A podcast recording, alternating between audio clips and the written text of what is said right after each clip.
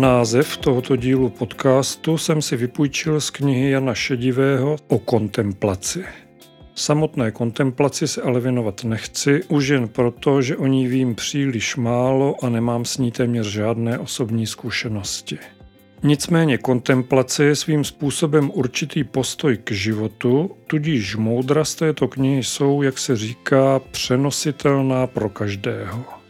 Snad se mi podaří je správně převést i na vás nebo k vám, milí posluchači.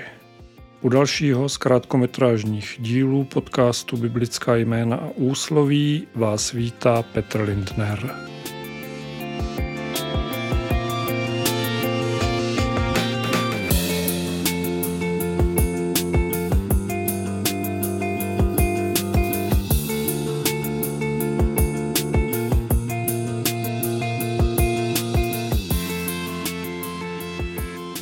Víra v Ježíše Krista nerovná se šťastný život. Byť jsem si vědom toho, že slovní spojení šťastný život může chápat každý člověk různě.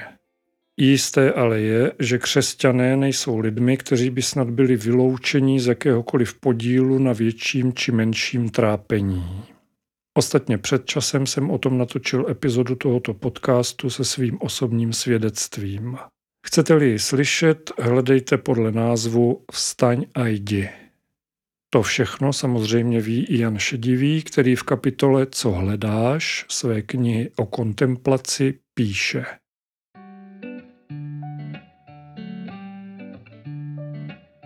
Co tedy ale doopravdy hledáme? Nebylo by poctivější přiznat, říkám sice, že hledám Boha, ale vlastně mi jde především o to, abych se cítil dobře.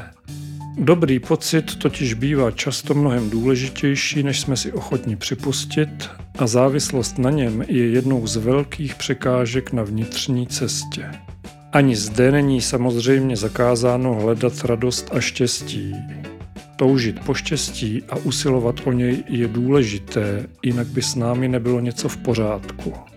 Samozřejmě bychom ale měli vědět, že to není všechno, protože život je víc než to má smysl, i když se necítíme dobře a můžeme ho vnímat jako smysluplný dokonce i ve chvílích, kdy jsme nemocní, pronásledovaní nebo trpíme nějakým jiným způsobem. Chtěli bychom se cítit dobře a hledáme štěstí. Ale současně jsme nevyhnutelně zaváděni i do situací, kde štěstí necítíme. Autor citace sice primárně píše, řekněme, o pocitu vyhoření při kontemplaci, ale jak asi sami uznáte, tato slova platí jaksi obecně. Říkáme, že hledáme Boha, ale vlastně nám jde především o to cítit se dobře. Jan Šedivý to však nerozporuje, naopak říká, že je to v pořádku.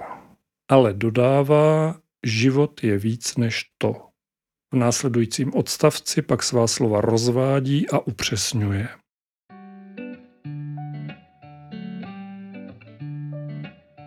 Přitakání celému životu obsahuje také přitakání nemoci a nakonec smrti. To neznamená, že bychom měli vyhledávat těžkosti. Znamená to však neutíkat pryč a postavit se tomu, co na nás dolehne. Neúspěchy, nemoc, utrpení i smrt jsou temnou stránkou života. Někdy uplyne mnoho let, než zjistíme, k čemu něco bylo dobré. I proto nemáme popírat to, co je těžké a nepříjemné. Akceptovat situaci to ještě neznamená, že nic neděláme nebo že od něčeho utíkáme. Přijetí v sobě zahrnuje konfrontaci. Něčemu čelit může také znamenat, že bolestné životní situace vydržíme.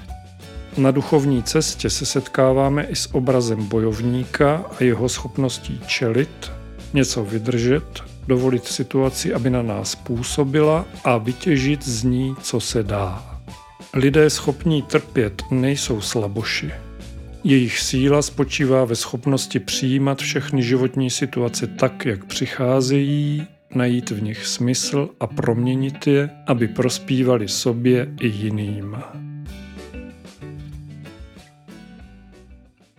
Omlouvám se, ale nečekejte ode mě výklad těchto slov, protože jednoduše, alespoň podle mého názoru, žádný výklad nepotřebují. Ale přesto bych rád ještě něco dodal. Spousta lidí se ptá, proč všechno to lidské utrpení Bůh dopouští. Proč bychom ho měli snášet, když by stačilo, aby to Bůh jednoduše v úvozovkách zakázal? Pánu Bohu do hlavy nevidím, ale co vím je, že člověka stvořil svobodného. Je jenom na nás, co děláme, jak se chováme k sobě a jak přistupujeme k druhým lidem. Není to náhodou tak, že drtivou část té bolesti si způsobujeme sami. Sami sobě, sami druhým. Někdy neúmyslně, jindy zcela záměrně s cílem jiným lidem ublížit. Vůbec nechci domýšlet, jak to musí stvořitele trápit. Ale pán Bůh naštěstí, nebo spíše pro naše štěstí, není žádný teoretik. Není to vědec odtržený od reality, zavřený ve své klimatizované laboratoři, dumaje nad zázraky tohoto světa. A to prosím, nemám nic proti vědcům. Asi všichni víme, co se stalo před nějakými dvěma tisíci lety. Stvořitel proto, aby zachránil svět od cesty do záhuby, neváhal zaplatit nejvyšší daň, obětoval svého syna. Ježíš Kristus, jedna z osob Boží Trojice, zažil na kříži všechna utrpení světa. V apoštolském vyznání víry se praví, byl ukřižován, umřel a byl pohřben.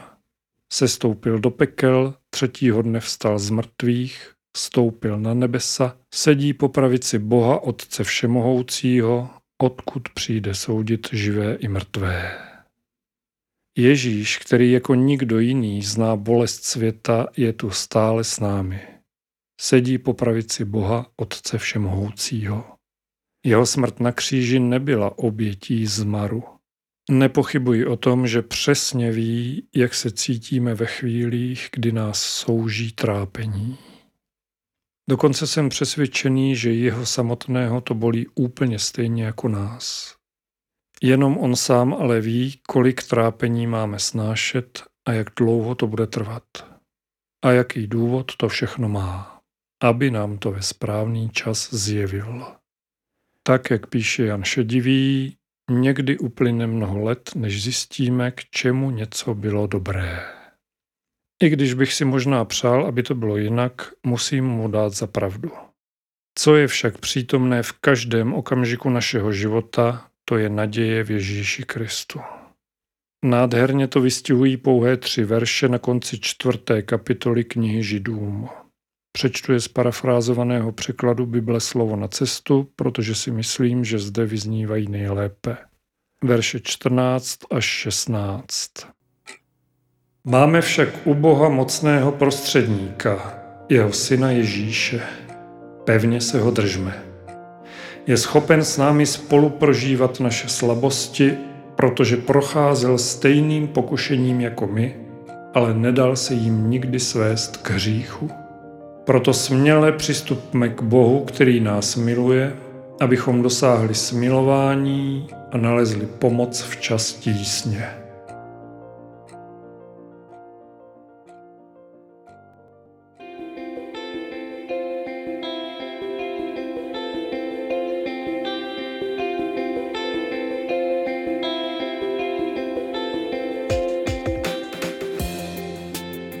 Svět plný radosti si lze možná představovat, nicméně jakožto starému cynikovi se mi tato myšlenka zdá příliš málo reálnou. Snad právě proto, že už jsem něco na téhle zemi prožil. Ale neberte to prosím jako skeptický postoj, protože kdybych si měl přát jen jednu věc, pak by to byl právě svět prostý bolesti. Avšak život je zkrátka takový, jaký je. Proto jsem si dovolil použít slova Jana Šedivého jak v citacích, tak i v názvu této epizody. Přitakání celému životu. Jan Šedivý říká, že přitakat celému životu, tedy nejenom jeho radostem, ale i strastem, není znak slabožství. Není to poraženecký postoj odevzdání se nějakému nezvratnému osudu. Šedivý také píše, na duchovní cestě se setkáváme i s obrazem bojovníka a jeho schopností čelit, něco vydržet, dovolit situaci, aby na nás působila a vytěžit z ní, co se dá. A já dodávám, my křesťané k tomu máme pomocníka nejmocnějšího Ježíše Krista. Jak se píše v listu Židům, proto směle přistupme k Bohu, který nás miluje, abychom dosáhli smilování a nalezli pomoc v čas tísně. Mějte se moc pěkně, buďte požehnaní a buďte s Bohem.